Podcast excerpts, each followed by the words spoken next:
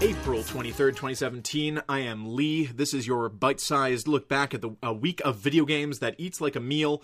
Uh, of course, it's been actually a few months since we recorded anything video game related here on the, uh, the turnbasedattack.com. I am alone. Rob is not here. However, I do have a Rob soundboard that I've amalgamated from hours upon hours of uh, audio footage. So, uh, so Rob, It's that Keystone, man. I don't know. Good stuff, buddy. All right. Uh, I'd also like to mention that this uh, particular episode is brought to you unofficially by my new favorite energy drink known as Rockstar Revolt Killer Grape. My private messages are open, Rockstar. If you want to hit us up, I am willing and ready to sell out. Uh, this is an excellent, excellent energy drink. I uh, I try to avoid them as much as possible, but it's just so so delicious. It makes me talk really quick when I'm alone on a podcast. So I hope you can keep up with me. I've handpicked some topics from the previous few months of video games. Uh, you know, kept it to the last couple months as anything before that. It's been a little too long uh, for my hot take on it. Uh, but if you have any questions or topics that you feel were left out here, please hit me up and we'll talk about it on the next Turn Based Attack Light or Turn Based Attack podcast proper. I also have a list of video games I've been trying. You know, I I'd like to say I'm two hours into every single video game that has come out in the last few months. So I have a lot of uh, impressions of that stuff as well, good and bad. We're of course going to talk about the Nintendo Switch. And uh, and everything else uh, therein. So let's get down to it with some uh, video game news that I, like I said, handpicked from the last uh, good two months. Uh, things that stood out that I wanted to talk about, and one of them is Atlus and uh, Persona 5. So Persona Persona 5 is now out. It is fantastic. Uh, that is the game that I've kind of put every other game on hold for uh, to get pretty deep into. Uh, if you have played the game, I will avoid spoilers as much as possible. If you haven't, uh, basically, I am at the boss of the first palace, so not very far at all. Uh, but I am, uh, you know, quickly, quickly running towards the end of that week where I need to to get things done. I really like the game. People have some different feelings on it compared to Persona Four. Uh, in that the, the the characters, everything surrounding them, and the subject matter of the game in general is a little darker, and that's saying something considering the last game uh, you were solving murders uh, or preventing them from happening. Uh, so yeah, we'll talk more about Persona Five later, but for right now, let's talk about Atlus and uh, their their kind of news briefing uh, that they sent out to uh, to people who stream and uh, in the video games media that eventually they just posted uh, at you know wholesale to everyone, and that is that they don't want you really streaming the game, and uh, it's their game, so their call. Uh, YouTube's going through some tumultuous times right now with what you know people monetizing their videos and and not being able to you know maybe make as much as they used to. People who make their livelihoods on YouTube and streaming having issues, and this is kind of just another nail in that coffin, so to speak. Not that it's that dire quite yet, but uh, Atlus is very very uh, specific in uh, that if you stream the in-game events past July seventh in game, uh, that you may be hit with a takedown notice or strike against your account. Uh, prior to that, they have some very specific point form rules here about what you can post and show from this game. Uh, it's worth noting that on the PS4, every scene is blocked blocked past the title screen. As soon as you go in, you know, in the left left hand corner tells you, "Hey, the scene is blocked." Uh, and that's the whole game, including when you get a trophy. It, it basically pops the trophy, and then pops cannot take a screenshot here every single time.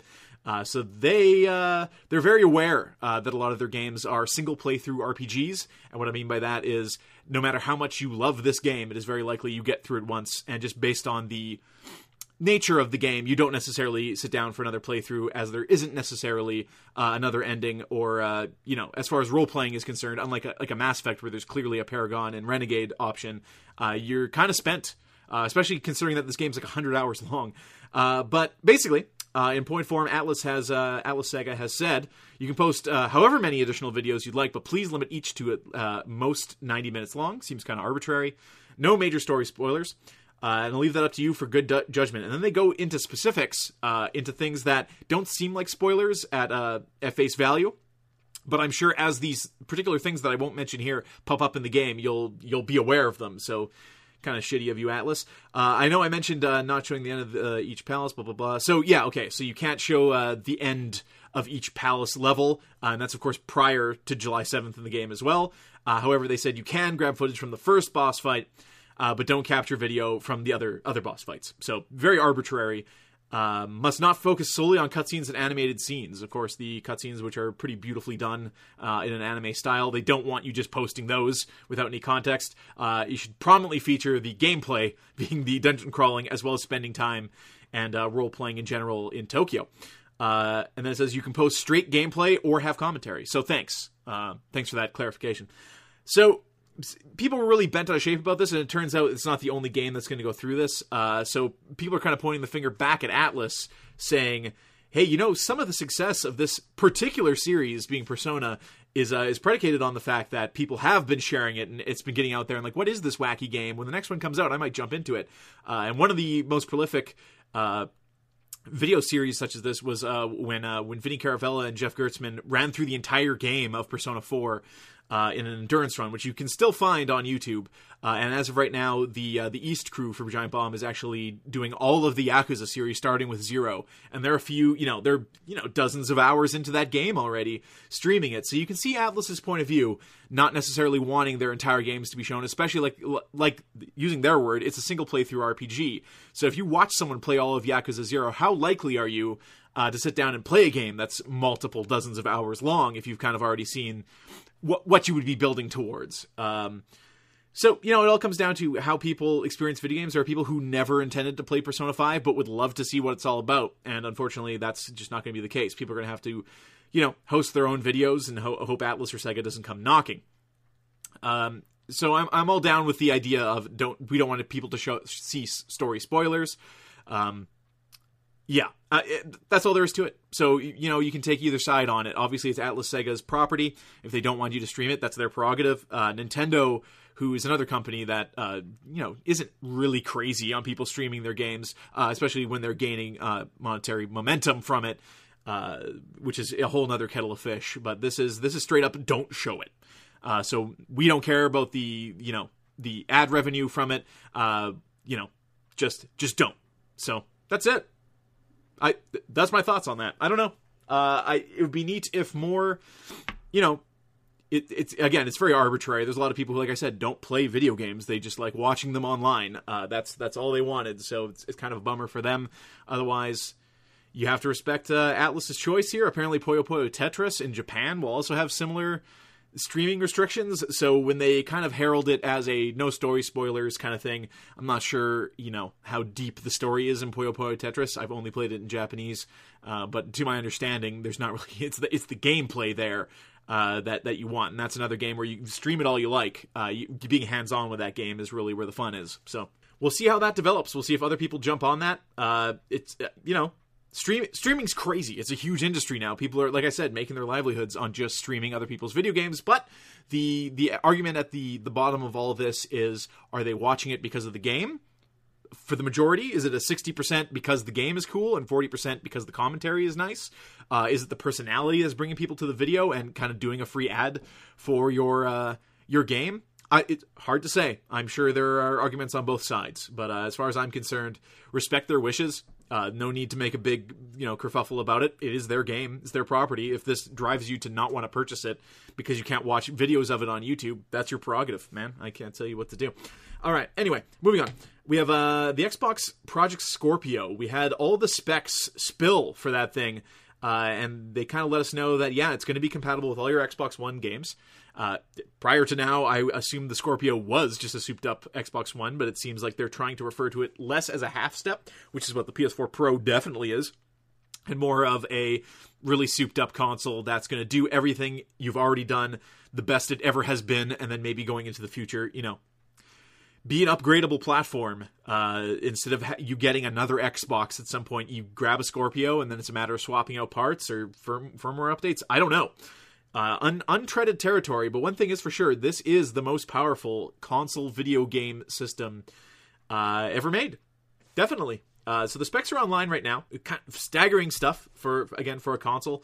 Uh, 12 gigabytes of uh, GDDR5 RAM on this bad boy. Uh, memory bandwidth of 326 gigabytes per second. Uh, hard drive again, one terabyte, which we are quickly outgrowing. Uh, the PS4 Slim now has a one terabyte hard drive. I'm I'm thinking we need to step up to two or even five at this point, based on the size of games that are installing. And of course, we'll talk about the Switch's memory uh, a little bit later. Of course, the other thing to note about the uh, Xbox One S's and the Project Scorpio is they both support 4K uh, Blu-ray, I believe, and uh, uh, UHD for whatever for whatever that's worth. So that's something that the PlayStation 4 Pro isn't supporting, and because Blu-ray was originally kind of Sony's proprietary platform, it's very strange that they wouldn't bake that in there. Uh, so kind of a mixed message from from Sony on that. But yeah, if you need a 4K HD Blu-ray player, you're better off getting an Xbox uh, S, which is was kind of the story with the PS3 at one point. When people just needed a Blu-ray player, there was a time when buying a PlayStation 3 was a more cost-effective model of doing that. So very strange move from Sony uh, to wholesale say they're just leaving this thing out. Of course, you know the ball's now in their court to come out and and announce something like that. And and now they're playing catch up. The PlayStation 4 Pro, if you have already bought one, you know I hear HDR and 4K is fantastic if you have the TV to support it, uh, but it is thoroughly, uh, you know, the messaging on it is terrible. Game to game, you don't know what the Pro is uh, sporting on it. There's even some games that run poorer on the Pro than the regular PlayStation 4. Um, so Sony, I believe, needs to get really in front of that. Uh, developer by developer, games that are coming out, even third-party games, get out there, put the messaging on the box. Is this enhanced with the Pro or not? Because uh, you could see someone walking out, you know, let's say Bethesda releases another RPG that isn't optimized for the PlayStation 4 Pro. Uh, they go and buy it with their Pro, thinking this and that. Uh, you know, they're going to get the 4K. Maybe they get the HDR. Um, maybe they get nothing. Maybe it runs as as it would on a uh, PlayStation 4 Slim. They are really really bad at getting that messaging out, and uh, that's something that you really need to improve on. And uh, now they're playing catch up because Project Scorpio's uh, coming in hot with uh, with the specs there. So the the issue here being, of course, is that PlayStation between the two of these two consoles has let's say the better exclusives.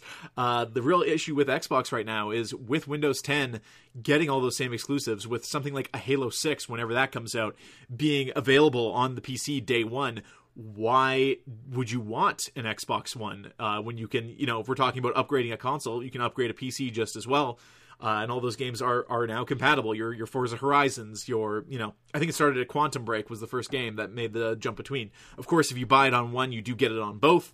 Uh, but I digress. Um, there's not there's not a other than the power. There's not a big pull to why uh, you would want a, uh, a Project Scorpio, especially if the price point is going to be $600, $700 in Canada. So uh, very weary. Of course, we'll see at E3 what they're going to do with that. Uh, is it is it the point of they get more third party exclusives, and even even though they'll be shared on the Windows 10 store, you know you're you're c- catching more people? I don't know. I don't know. Uh, as someone who hasn't particularly enjoyed a lot of uh, Sony's first party offerings on the PlayStation 4, aside from of course Horizon, which we'll get to, um, it's kind of a, de- a, dead heat right now between the two of them. Uh, so, moving on, the Scorpio, yeah. So, the NES Classic, the infamous NES Classic, uh, is officially discontinued most everywhere. So, this uh, hit some people as a shock for some reason.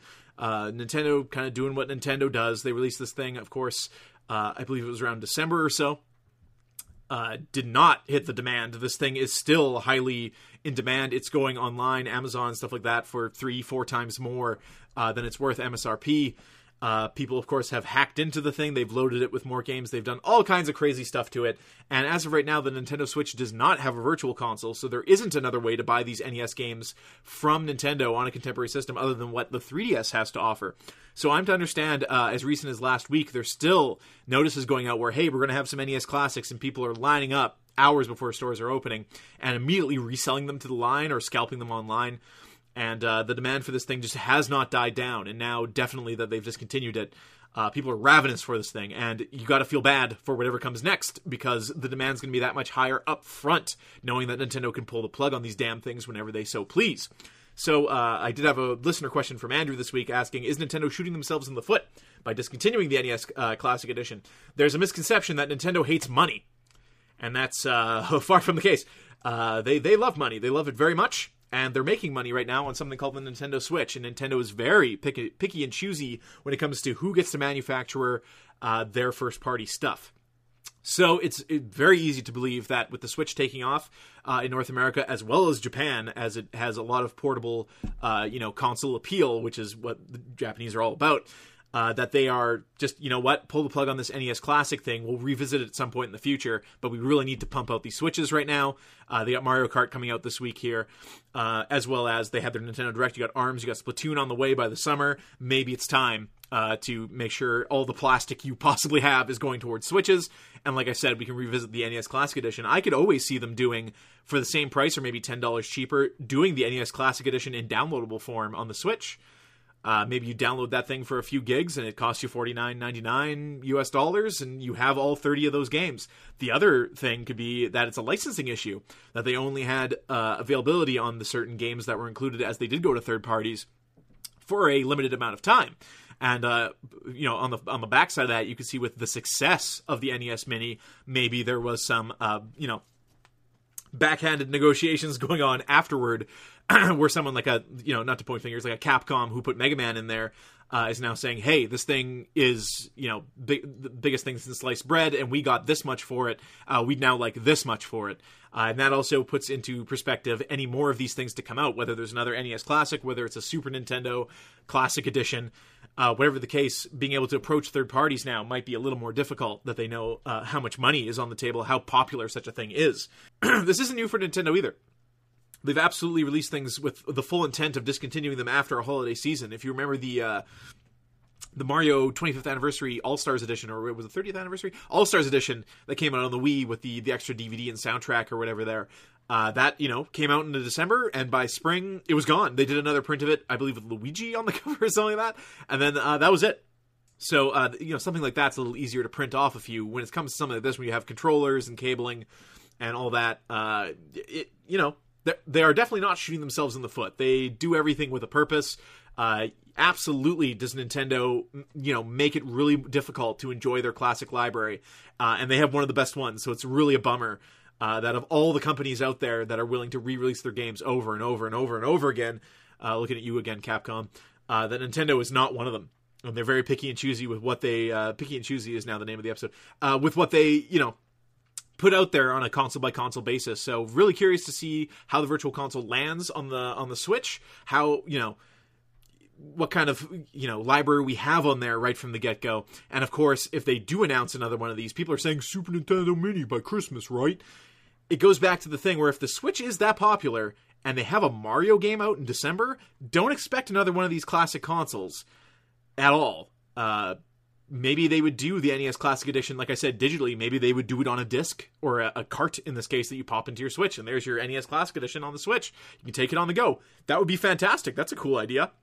The gimmick of having the mini NES is is great. I get it, uh, but at a certain point, uh, there's more cost effective ways to do that, especially when you have a uh, console that's currently hot fire. By all means.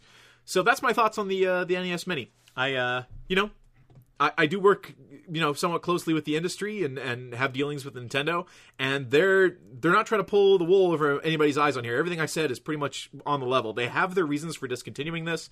Uh, it was kind of, you know, in the stars that this was always going to be the case. The fact that they're discontinuing it here in April and not in February or right after Christmas, as I thought they would have, is kind of shocking. So uh, get them all you can. Unfortunately, you know the the resale market on this thing is absolutely insane.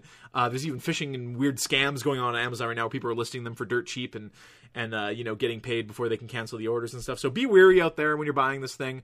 Uh, but hopefully, in a couple years' time, if you're you know persevering enough, you'll see one of these pop up in a flea market or a, a garage sale, and you can just pick it up for thirty bucks or whatever the hell. Uh, yeah. Speaking of Nintendo, uh, they're celebrating Kirby's 25th anniversary this year with a myriad of new 3DS games that look like they're based on the sub games from previous 3DS Kirby releases. There's also some kind of multiplayer game that's in production uh, for Holiday that they'll be revealing sometime soon as well. Kirby games are fun. I love Kirby. Big fan. Uh, so it's good to see he's getting his due this year. I saw he has a uh, lingerie line out. That's pretty cool. Luigi didn't get that, as far as I know, during his year. So Oh, what's that, Rob? Hot Shots Golf. Thanks for mentioning that. So, uh, if you didn't know, Hot Shots Golf is uh, is Hot Shots Golf here in North America, but everywhere else in the world it's known as Everybody's Golf, uh, and that is what they are now switching it to. So it's kind of like a uh, a bust a move bubble bobble thing. Uh, so if you if you're looking for hot shots and you see everybody's golf and you're like that looks like a ripoff, it's in fact the same game. Uh, so they have a new one of those coming out. So thanks Rob for reminding me. That was very uh, very kind of you. Speaking of things, there's a transition for you. StarCraft is free. Uh, if you didn't hear, Blizzard uh, fully intends to release a graphical overhaul of StarCraft, complete with any bugs and glitches in it, uh, because they want it to be, of course, multiplayer and competitive ready. So they're just giving it a little facelift, so when that's on television, maybe it can be in full screen and not look like, you know, the year it came out. Uh, but that game is completely free now. You can uh, go download it, have some StarCraft fun, get it on. Uh, with StarCraft, just a little, little, you know, all points bulletin for y'all. this week, Call of Duty uh, announced, Call of Duty announced, Activision announced that Call of Duty World War II, uh, the industry's worst kept secret, is real.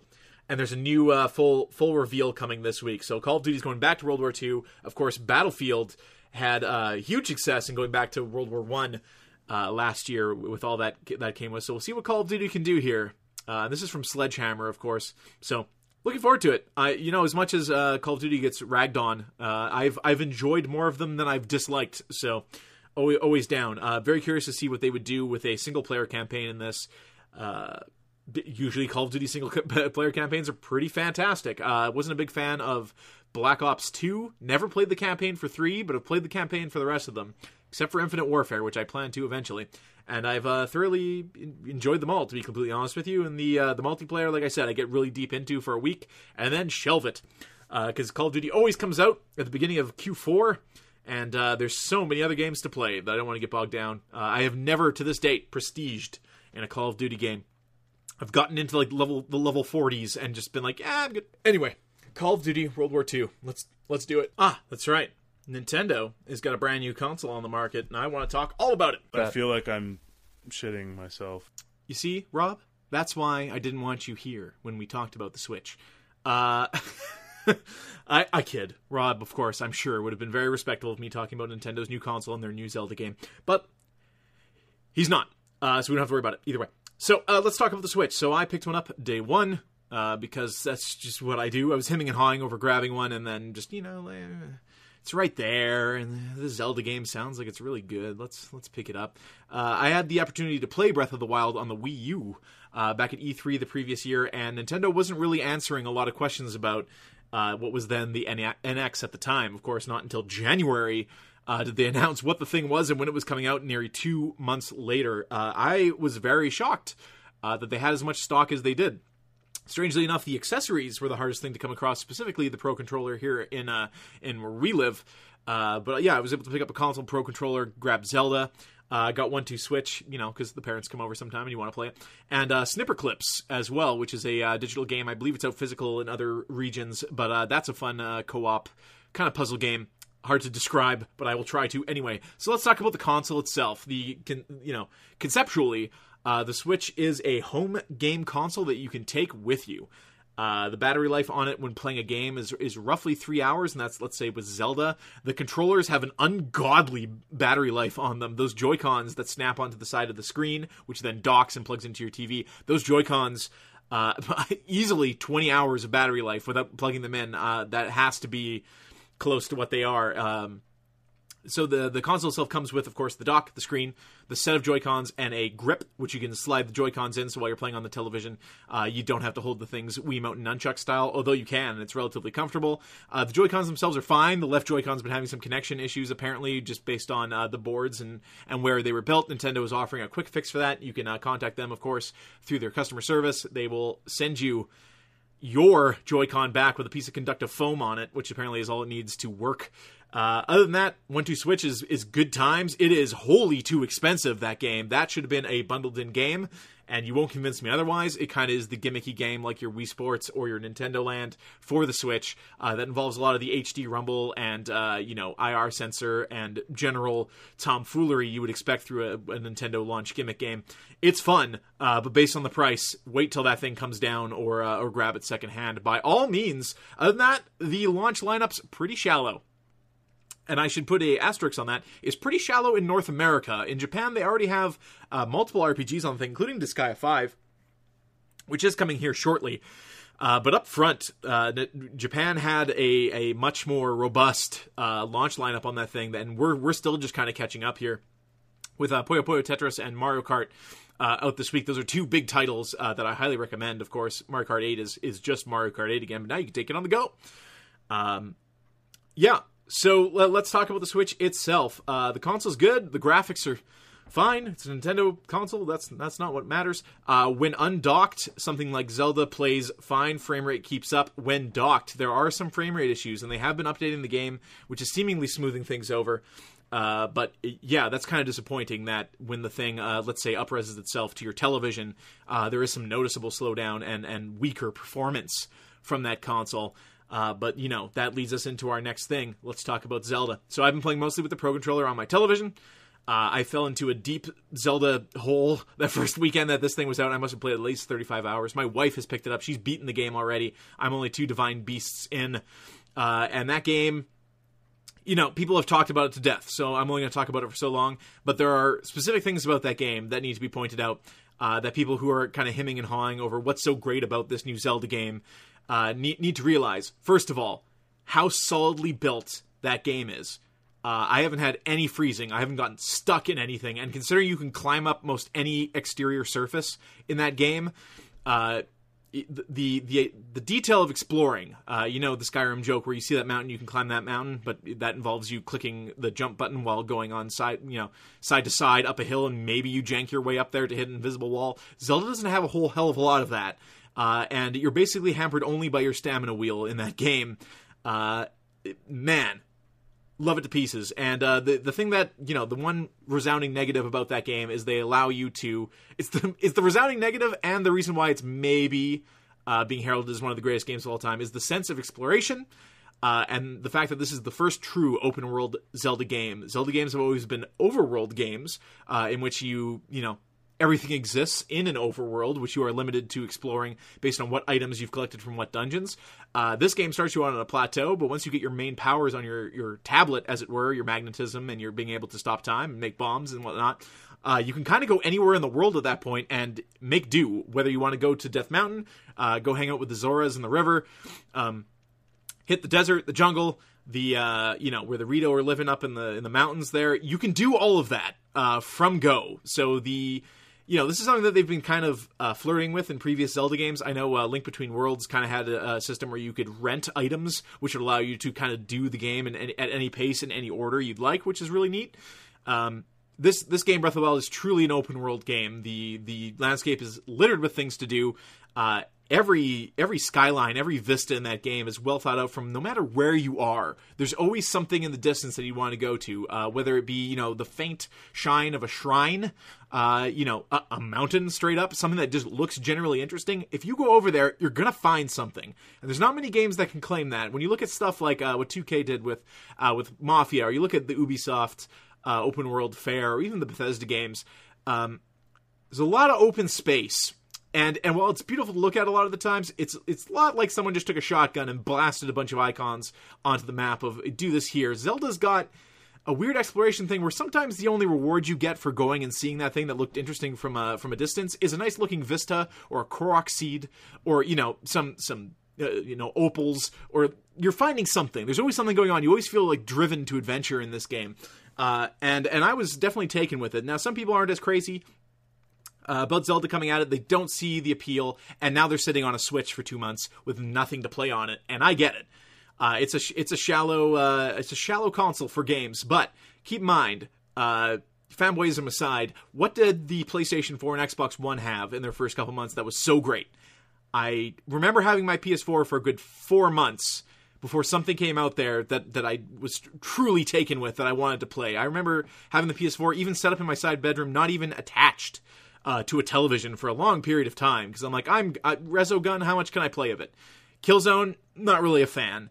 Uh, and and everything else that the, there followed. I had I was playing my PS3 for a good four months uh, after the PS4 had come out and I had purchased it. Xbox One, same deal. Uh, you know, Dead Rising 3 was a neat launch game. Uh, it had some other stuff going for it, but on the whole, you know, Switch is is right there with those for shallow game libraries on launch. Uh, being an early adopter doesn't always have its perks. Keep that in mind. Uh, in the case of Switch, though, if you are into Zelda, you know, Nintendo was really banking on that game being fantastic, and don't get me wrong, it is. Uh, but if you are into Zelda, yeah, that is a game that can reasonably carry you through those two months while you wait. Uh, it would have been nice to see some other, you know, fringe releases other than your Super Bomberman and your Binding of Isaac.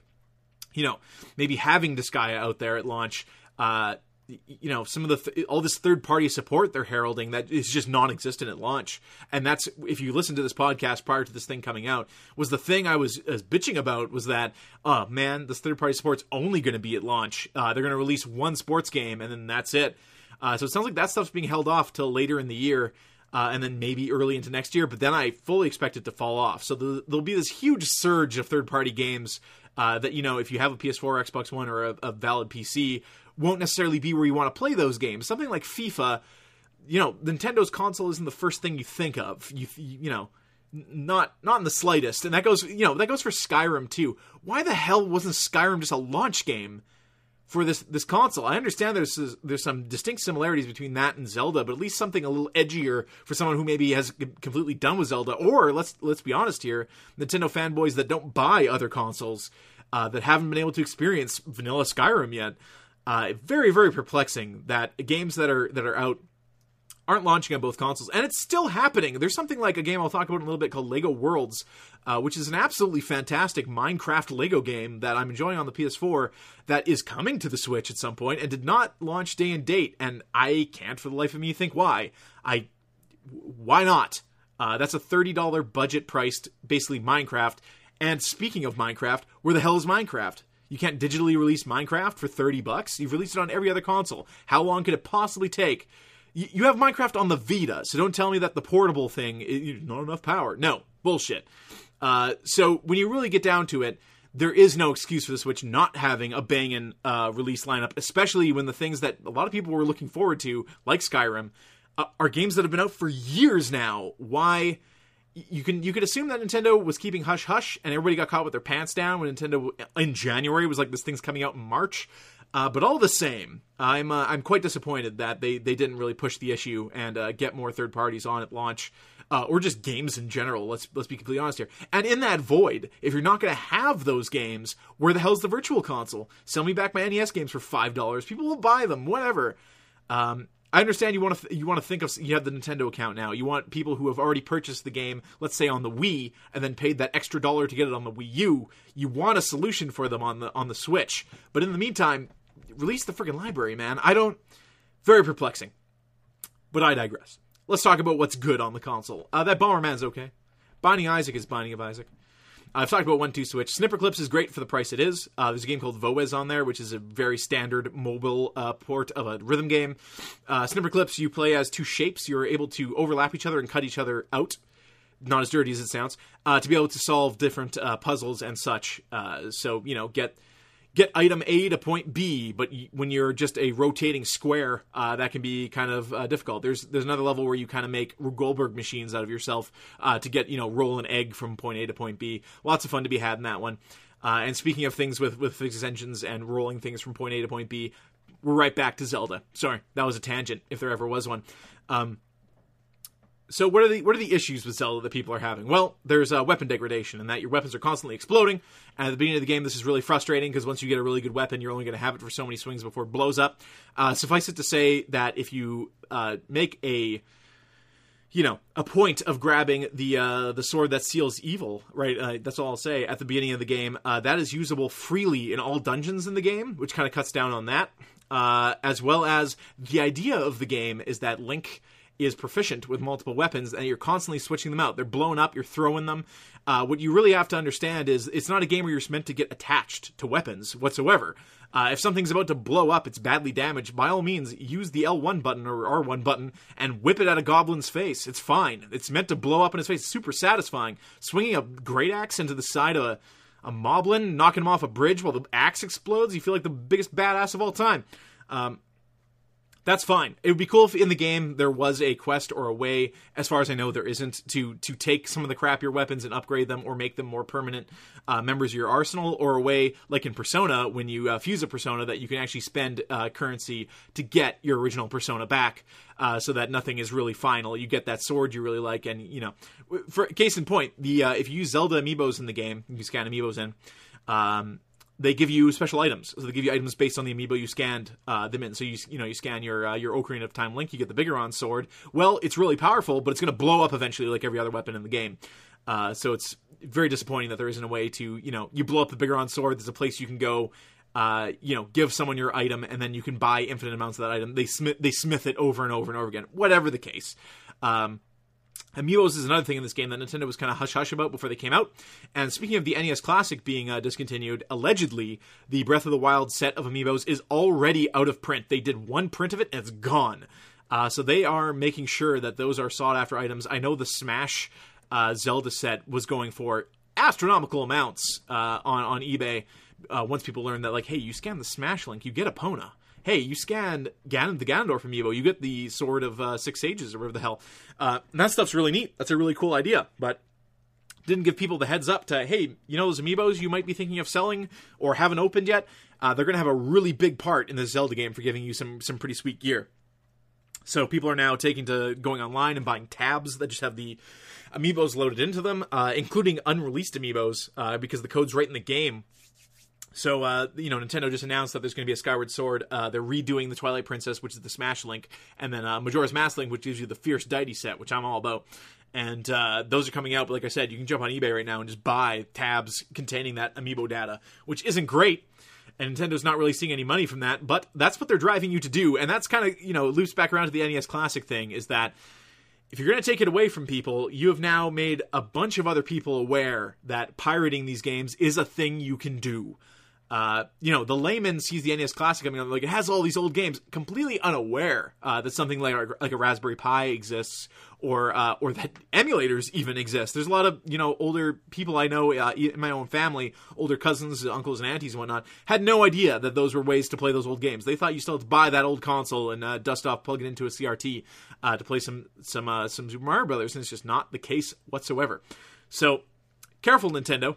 Careful with this. Uh, anyway, back to Zelda. Uh, the the videos that continue to come out about people, you know, messing with the physics engine, finding new ways uh, to to use the tools you were provided to do new and exciting things, like making like variable airships out of a, a box and Octorok balloons and stuff like that. Really, really neat. The game constantly, uh, you know, has this this thing where you you think of you think of something just straight up. You, you get to a camp, there's a bunch of enemies there you're like, what would happen if I did this? Something as, as simple as you're in a lightning storm. Well, if you're wearing metal things on yourself, you're attracting the lightning to you, it'll strike you, and you're dead instantly. Well, what happens if I just lay a sword down in amongst a bunch of enemies?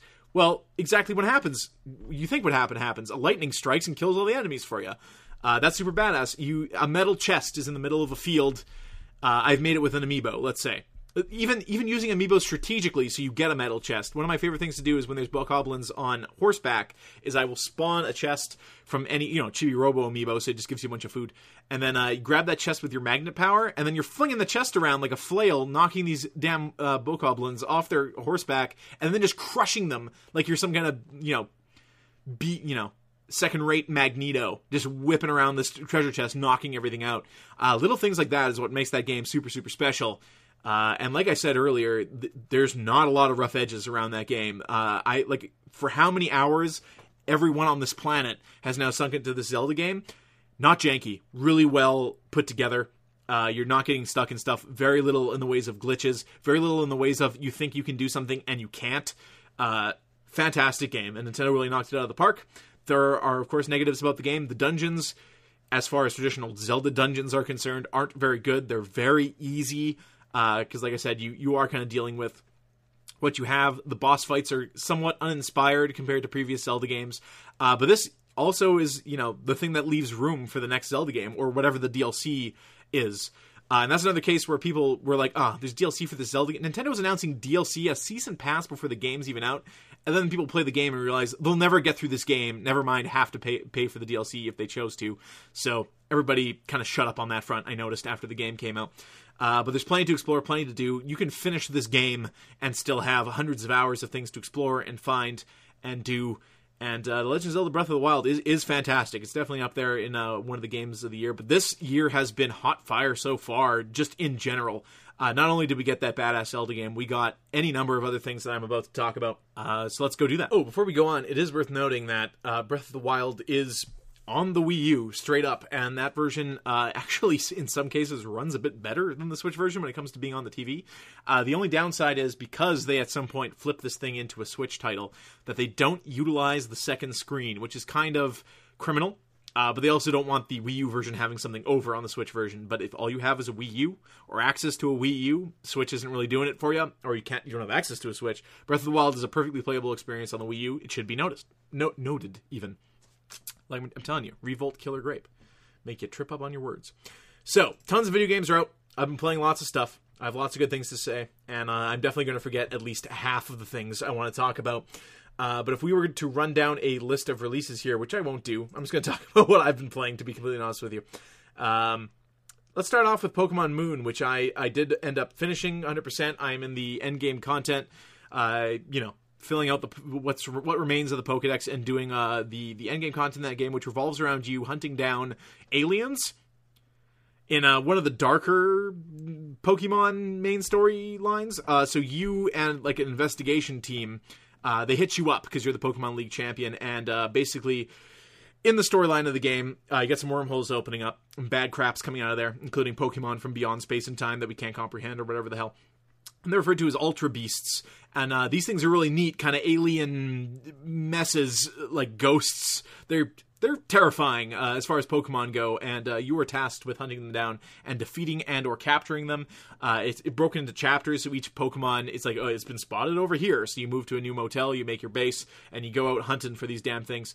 Uh, my only complaint is that these things are really easy to catch. You're given something called Beast Balls. Yeah, that's what they're called, and uh, you you barely have to weaken these Pokemon to be able to easily capture them. And sometimes there's like there's four on the loose, and you just run to them and catch them with balls, no problem. Uh, at all. So the challenge would be to not use these beast balls and try to catch them in a regular Pokeball uh, or an Ultra Ball or something like that. Uh, but these Pokemon are super neat. I'm actually really enjoying the designs of them and how creepy they are. Uh, but beyond that, kind of retracing the ground you already have in the main story of the game, there isn't much of an end game to Pokemon Sun and Moon if you're not really uh, involved in the Festival Plaza stuff that they have available. Um, you're not involved in the battle tree or whatever it's called. You don't like just doing repetitive battles to earn some items. To it, you know, it becomes a grind fest at the end of the game, and you're just kind of bettering yourself as a trainer and, and catching them all, like every Pokemon game. But like I said, this has very little in the ways of post game uh, content or areas to explore. Uh, I, I, don't know if something opens up that I'm not unaware of, but even catching Pokemon from previous games is very scarce. Uh, you are able to use the Pokemon Bank now and kind of transfer things forward, as well as using your Pokemon Red, uh, Blue, or Yellow from your uh, 3DS eShop versions and transferring up uh, those all the way uh, to Pokemon Sun and Moon, which is kind of fun. Including MissingNo, which just doesn't work, but I like that it causes a, a neat glitch in the game. Um, so, uh, y- you know, on the whole, Pokemon Sun and Moon, wh- while you're playing them, great games, fantastic. Uh, if they do release a third version of that for the Switch or whatever was rumored, I'd likely pick it up and uh, give it another shot. Uh, one of the better Pokemon games, I feel like they, while keeping things familiar, uh, which was good for the people who were coming at Pokemon uh, Sun and Moon from playing Pokemon Go, and, and kind of maybe they are only familiar with the Kanto Pokemon or even the Johto stuff. Uh, it's neat that they were able to kind of incorporate those Pokemon and in a fresh way uh, by changing up their types and uh, their even physical looks in this game, as well as the new Pokemon that they've added, which I feel are you know a strong bunch. Some some neat some neat monsters in there. Uh, so I enjoyed Pokemon Sun and Moon, and again they took out the idea of, of gyms uh, that you're going to these different islands and taking on the strongest trainers there, and uh, the whole time you're hearing that they're building this Pokemon League, that this this island nation. Uh, somewhere off the coast of Kanto is is you know becoming a big enough deal that they can do their own Pokemon League. And after you beat the Pokemon League, this is the first Pokemon game to do this. Uh, usually, you just fight the same champion and get the same dialogue afterwards. Not in this game. You fight the four members of the Elite Four, and then when you get to the top of the tower, uh, you sit on a throne, and a challenger approaches you, which I think is really neat. And it's randomized who approaches you, as far as I know. Uh, and you fight a stronger version of their team. So whether it's a gym leader or a rival, a gym leader, uh, one of the island leaders, the Kahunas, or a uh, rival or someone else from the game uh, at large, uh, it's really neat to see their powered up team come against yours and, and you blow them out of the water. And it, you know, it, it makes fighting through the Pokemon League multiple times, uh, which is something you, you know, if you're really into Pokemon, you do in most releases of Pokemon. It makes it even that much more interesting that at the end, you might get a surprise. You might fight freaking Gary Oak uh, in the top of the Pokemon League. That's fun. Um, I felt like the game was giving you too many resources. Uh, especially with the Pokepelago or whatever, being able to EV train Pokemon the way you can, no complaints on my end. Being able to actually set them up so they're training when you're not playing the game is fantastic. It cuts down on the, the downtime of that and kind of just makes the whole process a lot more fun. But it, being able to uh, make berries and get stones and shards and everything you can using that feature in the game really easily uh, is is more streamlined. And I, you know, it'd be sad to get rid of it now, uh, but maybe it's a little too easy. Considering the Festival Plaza as well, once you get some uh, high level uh, lotto stands. And again, if you haven't played Pokemon Moon and Sun, you don't really know what I'm talking about. But uh, basically, there's a festival plaza where you can set up a bunch of shops, and this is the online component of the game. Uh, where you level up this plaza by answering people's questions, befriending people, taking part in different multiplayer things. Uh, they like to level up this plaza and get new s- stores and shops. Uh, and basically, it's giving you free stuff. So you're using this other currency other than your money to get things like money and Pokeballs and items, uh, and level up your Pokemon and and do any number of things again streamlining the process and giving the player a ton of stuff. So i thought i was uh, high and you know flying high with some of the most money i've ever had in a pokemon game until i found the late game accessory store where a backpack was going to cost me 300000 poke dollars. Uh, so you know whatever. The uh, the economy in pokemon is just a big old mess. Uh, pokemon sun and moon good stuff. I talked way too much about that game. Uh, all right Nioh. This is a game that came out uh, for the PlayStation 4 that uh, was kind of a sleeper. People were looking at this game as a samurai Dark Souls to to boil it down to its simplest components, and it ended up kind of being more than that. Uh, Nioh is a game where you play as a an English-born Irish sailor, or the other way around. Basically, he is friends with a mermaid ghost, and she gets taken. So he follows uh, her captors to the Far East to a supernatural version of Japan and is uh, forced to do battle with a bunch of pirates and samurais and friggin' yokais and all kinds of monsters and stuff, and it is fantastic. So it's a mission based uh, game, unlike Dark Souls uh, or, or, Bloodborne, where it's kind of more of a flowing uh, overworld. Uh, that leads into one another, which is something to get used to at first. Uh, the game has a really neat long tutorial where you're like, when does this game actually get going? And the thing that it has over Dark Souls, in my opinion, is that the combat is way more fun. you're actually given a lot more options with how you approach battle. You have a, you know, a certain amount of uh, weapon types. There's single swords, there's dual swords, there are spears, there are axes, and there are uh, uh, kumas like uh, like chain claws and sickles. I guess you would say. Um, Kusagaris or whatever.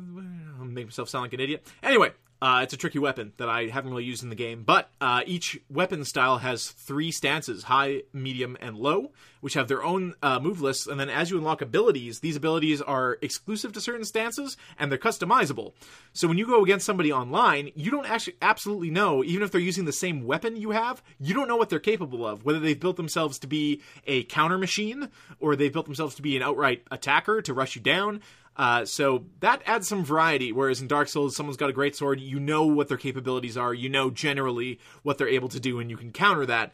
Uh, in this game, that's blown completely out of the water with how many different weapon types there are, stances, and customizable abilities, uh, as well as, of course, what kind of gear you're wearing and what that provides you. Uh, there's magic in the game. There's ninjutsu in the game. Uh, you level them up all in the same way that you would in a Souls game, where you're putting in points at a time using your, you know, souls, uh, whatever they're called in this game again, uh, as a fancy name, Omerita or something like that, which is a crystal that in this alternate history that is being told to us in the game, the English used to defeat the Spanish armadas. Is that is that correct? It's badass. Everything's badass about this game. Uh, I really enjoyed it, and uh, really gruesome too. You are cutting off heads and slicing dudes up. Uh, it has a level of difficulty to it uh, just like just like you'd expect. Um, with all the tools you're given, and again, like any good, again, I, will I'll say it, Soulsian game. Uh, if you pay attention to what you've been given, what an enemy's weakness is, you're never heading into a boss fight without uh, a little bit of an advantage if you've been paying attention throughout the level, and I like that. Uh, I like that you know you you'll have beaten a boss and then realize later uh, there was an easier way or you find a shortcut or an area that you had never found in a, in a level before uh, all good stuff and that's a fantastic game so check out Nioh for the ps4 please please do um, moving on yeah, Yakuza Zero. That's a game that exists. So, uh, of course, this is a uh, a prequel to the Yakuza series, uh, but is also the most current Yakuza game out uh, in North America. So, it has the most going on for it. The best graphics, uh, the, the most let's say playability. There are a few Yakuza games, and I'm looking at you three, and I think four, five even. Oh, shit. Getting them all around together. I know one of them you you start the game running a orphanage, and I think that's three, and it's a very slow start. Uh, this game is set in the 80s, and you're ass kicking kind of from go, which is nice. You have two uh, playable characters in the game. The entire game uh, revolves around Kiryu, our main character, of course, you know, and his early involvements with the Yakuza and trying to buy a lot of land uh, in Tokyo uh, which has some special meaning, and I won't go too much more into it. Uh, but tons of side quests. The city is rendered really beautifully. Uh, there's a, another game coming, uh, Yakuza Kiwami, which is a remake of the first game using a lot of the systems from Zero. So if you're new to the series, you can start right at Zero uh, and then run into Kiwami, uh, not kind of you know losing your spot as far as uh, how the game plays and, and how accessible it is.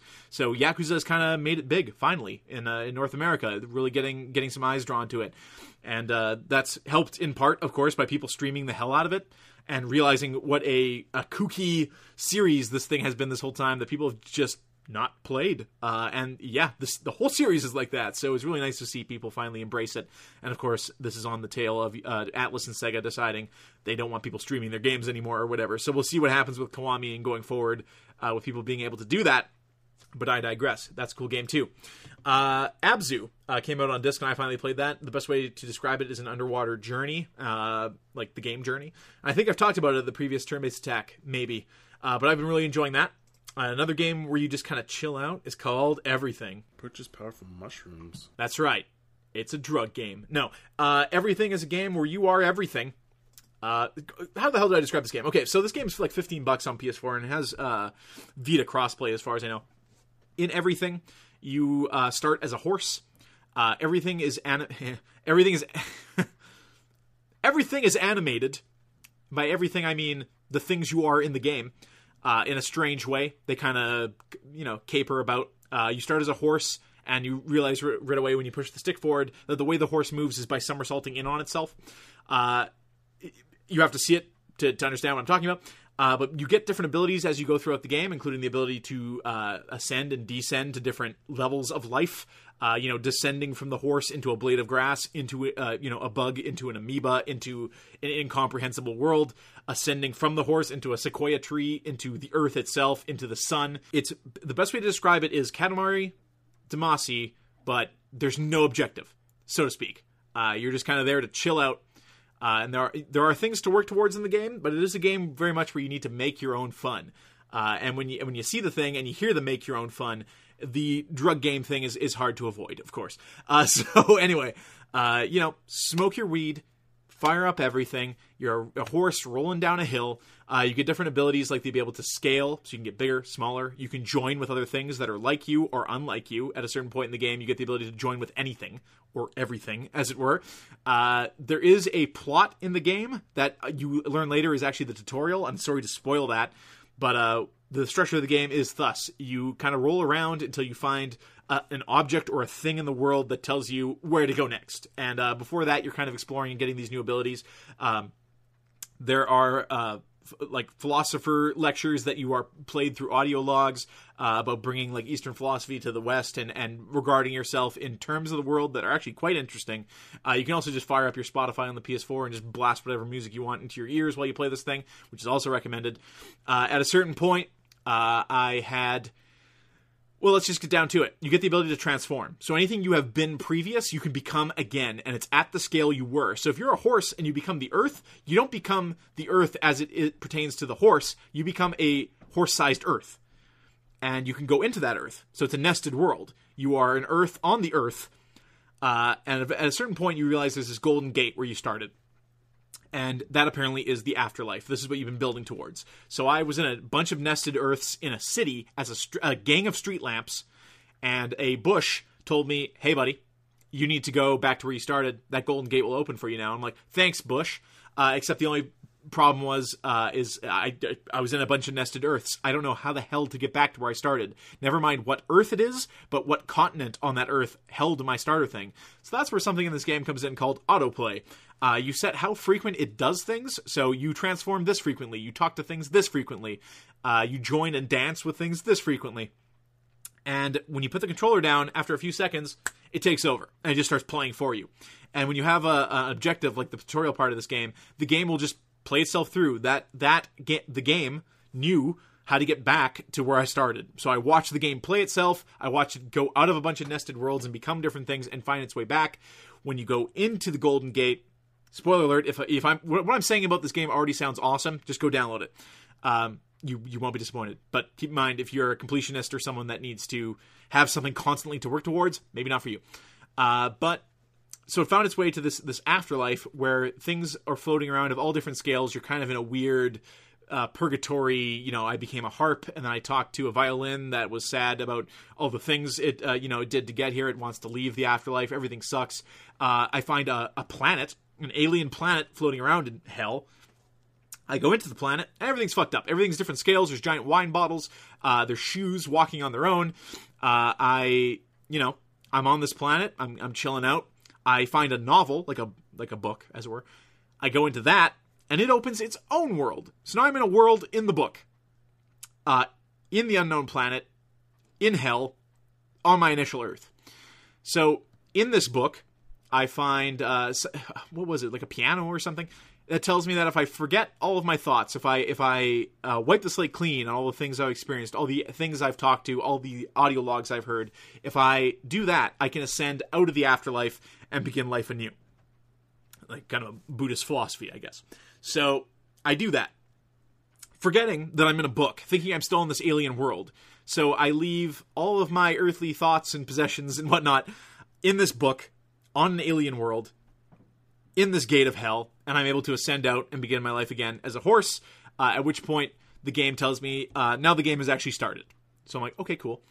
Uh, and it, you're still lock, unlocking abilities after that. So you know, it's again, it's a game where you make your own fun. I wanted to uh, find a school bus so I could transform into a school bus, so that when I shrunk down to the size of an amiibo, I could fl- amiibo amoeba, I could fly around uh, as the magic school bus, as it were and uh, and have my own fun. And one of the other things I did immediately after being able to transform things is ascend into being the Earth and turning the entire Earth into a strand of hair. Uh, and then holding down the R1 button to make myself into a pile of hair, and then driving that pile of hair into the sun. Listen to what I'm saying. This is a, a, fantastic game. It's in my top five for the year for sure. Uh, it's it's doing a lot of uh, cool stuff uh, and is really just sandbox. Sometimes when I'm sitting here working on my computer or something, uh, I'll fire it up on the PlayStation next to me and just let it play itself. And then every so often you look over and you're like, okay, it's a bunch of bears cartwheeling down a hill. Then you look over again and it's a bunch of blue whales floating through space. Then you look over again and it's discovered how to become nothing. Uh, which you are you are nothing. You are the absence of a thing, and you're just flying around as that. Uh, it's you know one of the things I did when I became able to transform was I uh, became a housefly. I became a swarm of houseflies, and then turned that swarm of houseflies into a swarm of earths. Uh, if what I'm saying sounds interesting to you at all, uh, check it out. It is uh, it is a very neat game for the price, and uh, is a really neat sandbox. And they are up, updating it as far as I know. They're adding stuff to it uh, as as it goes on. So really neat. Quickly, let's talk about another downloadable title called Power Rangers Mega Battle. This came out, I think, in January, uh, and it is a beat 'em up Power Rangers game that goes a little deeper than you're expecting it to. Uh, you can play it multiplayer, of course. You choose your favorite ranger. You can morph. You can get new abilities. You can use your weapons. You can use your gun, and you fight all the the classic uh, Power Rangers, you know, putties and, and Rita Repulsa and all that fun stuff. So uh, prior to the movie coming out, this this is based on the old Saban's uh, Power Rangers. So if you are a Power Rangers fan, as I consider myself, check out uh, Mega Battle on the the PSN. I think it's on most everything else as well really briefly, uh, Lego Worlds, like I said, if you ever wanted a Minecraft game where you can build Lego brick by brick, this is for you. Uh, you go into different Lego worlds based on like pirates and medieval and fantasy, and uh, you're flying from world to world. So you know when like Minecraft procedurally generates a world in this game, basically it's generating small worlds for you that you can dig right through, and everything is made is rendered brick by brick, meaning you can remove things brick by brick. You can build a house brick by brick and unlock every known Lego brick in existence to do this with. Copy paste your creations, make towns, make whatever you want. Uh, really really fascinating game very deep i don't know if i have enough hours to to fully enjoy what it has to offer uh, but there are objectives as well you're constantly getting these gold bricks by completing uh, objectives and in that sense that part of the game very much feels like scribble Scribblenauts where someone will be like i need you to do a this and then you know, I need you to fence in these animals. Okay, well, fencing in the animals, you know, just means you need to make a perimeter around them. Whether or not you make that out of uh, literal fire or an actual Lego wall is up to you. Uh, you can customize your character, which goes without saying. Uh, you, get, you get all kinds of neat abilities. Uh, to, to, manipulate these Lego bricks, and it's very, very neat. My buddy Trevin uh, just picked it up, and I know he's been playing it nonstop. So, uh, good stuff from Lego. That's a that's a game that's been in production for a long time and is, is now available on consoles. That kind of came out to a whimper. No one's really talking about it, uh, but so was Minecraft when it first came out. Keep in mind. So, all right, uh, Horizon Zero Dawn, a game that I can tell you specifically where I played to. Uh, there is something called the proving at the beginning of the game, which you could argue is the end of the tutorial. Well, that's where I am. Uh, I only played a good, you know, two and a half, three hours of that game, but enjoyed what I played. Best thing I can compare it to is those new Tomb Raider games, uh, except with more emphasis on robot dinosaur shooting. As far as I remember, Tomb Raider didn't have a, a lot of robot dinosaur shooting. This game makes up for it.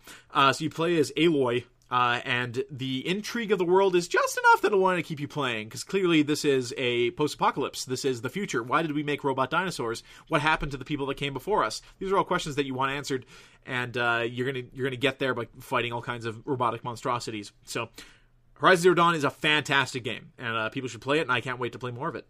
Uh, let's talk about Mass Effect Andromeda. I'm a huge Mass Effect fan. Uh, I I've liked all the Mass Effect games, including three. Uh, I felt three was by and large the weakest of the trilogy, but still enjoyed a lot of what I played there. But could kind of see uh, the rips at the seams as uh, some of the lead designers at Bioware uh, were were heading out. Whether they didn't want to do Mass Effect anymore or they were on to bigger and better things, uh, the team for Mass Effect Andromeda, right from the get go, was different. They showed very little about the game, about this game. They weren't really forthcoming with what was going on, what they chose in terms of how they were going to follow the Mass Effect trilogy, and uh, their solution was they are just not going to acknowledge it. Uh, it's going to take place 600 years in the future in a far, far away galaxy where we can't contact the Milky Way for the majority of the game. And uh, Reaper Schmeekers, no, we don't know what happened to them. We don't know their their solution with with picking which of the three endings uh, you went with was just won't acknowledge it. Uh, and basically, what happens in this world is uh, somewhere between the uh, the events of two and three Mass Effect, uh, they sent out a bunch of arks: a human ark, a Turian ark, an Asari ark, and a Turi- uh, Salarian ark. The the uh, what are they called? Krogans I guess just don't don't get one.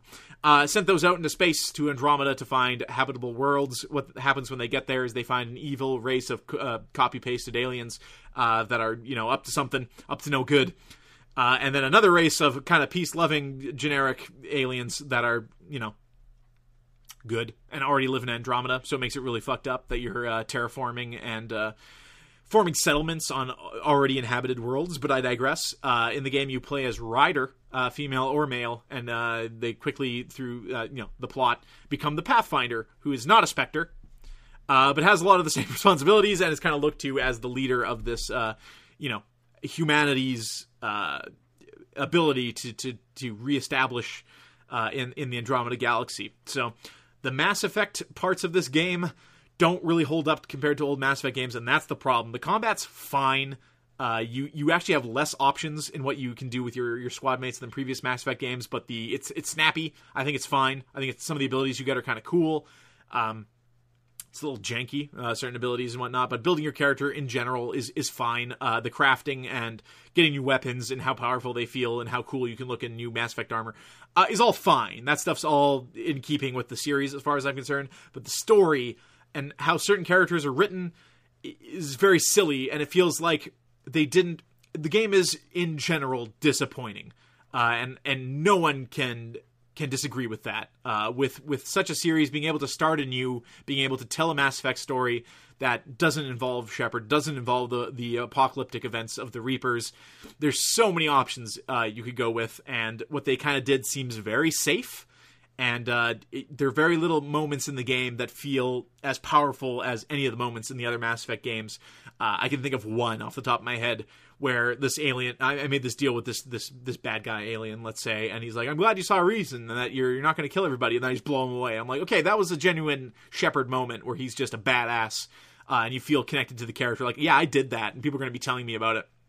Everything else feels very by the numbers uh, even down to the the party members you get. You know, they're all kind of hey, it's it's this alien, but now they're female instead, and they are kind of generally the same character, but not as likable as as a Garrus, let's say. Uh, hey, you got you got a Krogan, and he's he's not Rex or Grunt, but he's kind of you know, he's kind of the same. Uh, whatever. You get a ship. It's not the it's not the Normandy, but it's uh, very similar. You can find your way around. There's the same rooms and things. I don't know. I, I don't know if this game needed to be more different. I don't know if they they didn't you know they weren't allowed necessarily to do something too different. They didn't want to do too something too different in the mass effect universe but i feel like that's the only place it could have gone. What they did was let's try to make another one of these games uh, that doesn't involve the, the plot of the previous three has generally the same gameplay uh, but also has the god awful uh, dragon dragon age inquisition uh, th- thing where you're just constantly picking up side quests and doing things that ultimately lead to nothing. Uh, the this you know you'll you pick up a cool side plot and you're kind of into it, uh, and then all it involves is you going from point A to point B and clicking a button. There's your EXP. The mission's done. Hey, uh, can you go uh, touch a uh, an objective marker on top of that hill. Yeah, seventy percent of the missions are that, uh, and that's extremely disappointing considering some of the side quests in the original Mass Effect trilogy were some of the best parts of it, and that goes for three as well, and most Bethesda RPGs for that matter. Uh, those side quests brought up a lot of questions about the universe and, and, and, deepened it in a way that made you actually want to do them. In this game, it's fetch quests, and it's just like Dragon Age, Dragon Age Inquisition. At a certain point, you need to leave the hinterlands because you will stay there forever doing menial quests for little gain, uh, and you you feel like you're grinding generic quests like in an MMORPG. So, not for me.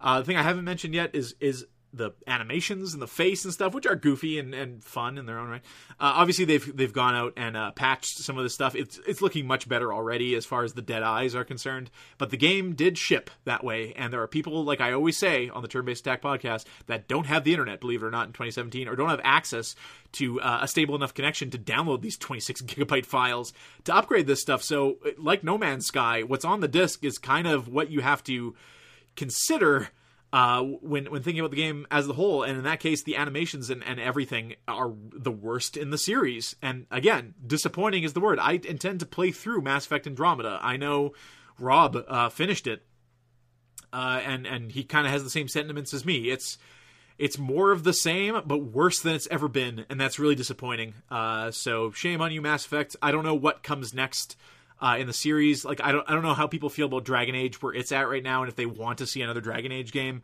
uh, or if it it's at the point where you know get that Star Wars Old Republic team and get them making a Mass Effect MMO and just set it in the events prior to the Shepard years, set somewhere before.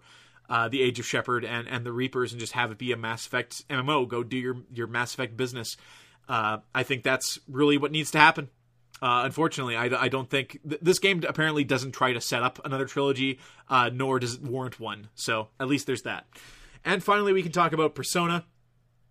Persona, Persona Five, of course. Uh, you are delinquent, but not really. That's always how I heard your, your character referred to as. But in in reality, he prevents a rape, which spells villain to me. Uh, I guess he uh, he saves a woman who's about to be assaulted, and for that he gets sent away to the city to live with a like a foster dad who hates your guts uh, and runs a cafe and just can't can't tell you enough how much he hates that you're there and you're you're kind of weighing on him and he wishes you weren't, uh, which is strange. Uh, but then you know you go to school and there's a there's a pervy teacher and, and some bad news and you got an app on your phone you can't delete. Before you know it, you're on the other world uh, with a blonde friend fighting evil and talking to a cat and uh, everything's fun after that. So it's got your classic Persona stuff, you know, choosing how to spend your time during the day. Uh, with increasing your different proficiencies as well as deepening your relationships with uh, in-game characters so that you can create more powerful personas so that you can get through dungeons faster um, the idea in the game is that you are a phantom thief uh, you go into these different worlds these palaces uh, which are you know kind of constructs of people's uh, terrible desires and uh, if you steal their treasure or their heart as it were uh, you will you will make them in the real world lose those evil desires, but unfortunately, it also will make them lose all of their desires, including their desire to love and live and stuff like that. Uh, so the game is kind of ambiguous uh, at the point I'm at, where hey, you know, this guy's a bad guy, and you're trying to break into his palace and uh, steal his heart, and you know, while that's going to fix the rapey and abusive parts of him, it also might very well lead him to kill himself. And uh, you're you're kind of given the moral dilemma of does you know do I indirectly want to murder this guy? Is he that evil? Am I really at fault if he dies for for this? And uh, that's neat. And the game itself, as far as uh, the battles, they're streamlined. You can quickly find out an enemy's weakness if you've already hit it, which is fine. Uh, you still have to do some guesswork when you get into a new dungeon as what is that guy weak to? And then it's all about saving your time. Uh, you also get projectiles. You get guns, like airsoft guns in the real world that function as real guns. It's kind of like a hook mentality where you got to believe Peter, and things are real. If you believe the food is there, it will be. Uh, is kind of what's going on in Persona. And again, you you are kind of an anti-hero. You're a group of phantom thieves. You are not necessarily considered heroes in the game. You're you're out for your own gain uh, to a certain capacity, which is kind of neat. And uh, I want to play a whole hell of a lot more in that game. Of course, the style is dripping from every seam in that game. It looks gorgeous on the PS4. Uh, but you know, don't try to find a stream for after July 7th because uh, Atlus told you no. That's Turn Based Attack Light for this week. We will return shortly with either a regular Turn Based Attack podcast or a Turn Based Attack Light. Wrestling, we're kind of uh, bummed out about right now after WrestleMania. Not a lot going on that me and Andrew really want to talk about, so we'll bring that back when we feel it is necessary to. Suffice to say, we we're not really thrilled with a lot that's going on. Uh, we need more Nakamura on SmackDown. Then I'll have something to talk about. So that is the podcast for this week. If you want to interact with us, of course, you can hit us up on Twitter at Turn-Based Attack. You can go on Facebook slash Turn-Based Attack. Hit us up there. You can comment on this video or anywhere you see our stuff posted, and we'll find it. Questions and topics, we want them. That's it for the show. Rob, anything left to say? Oh, fuck. There you go.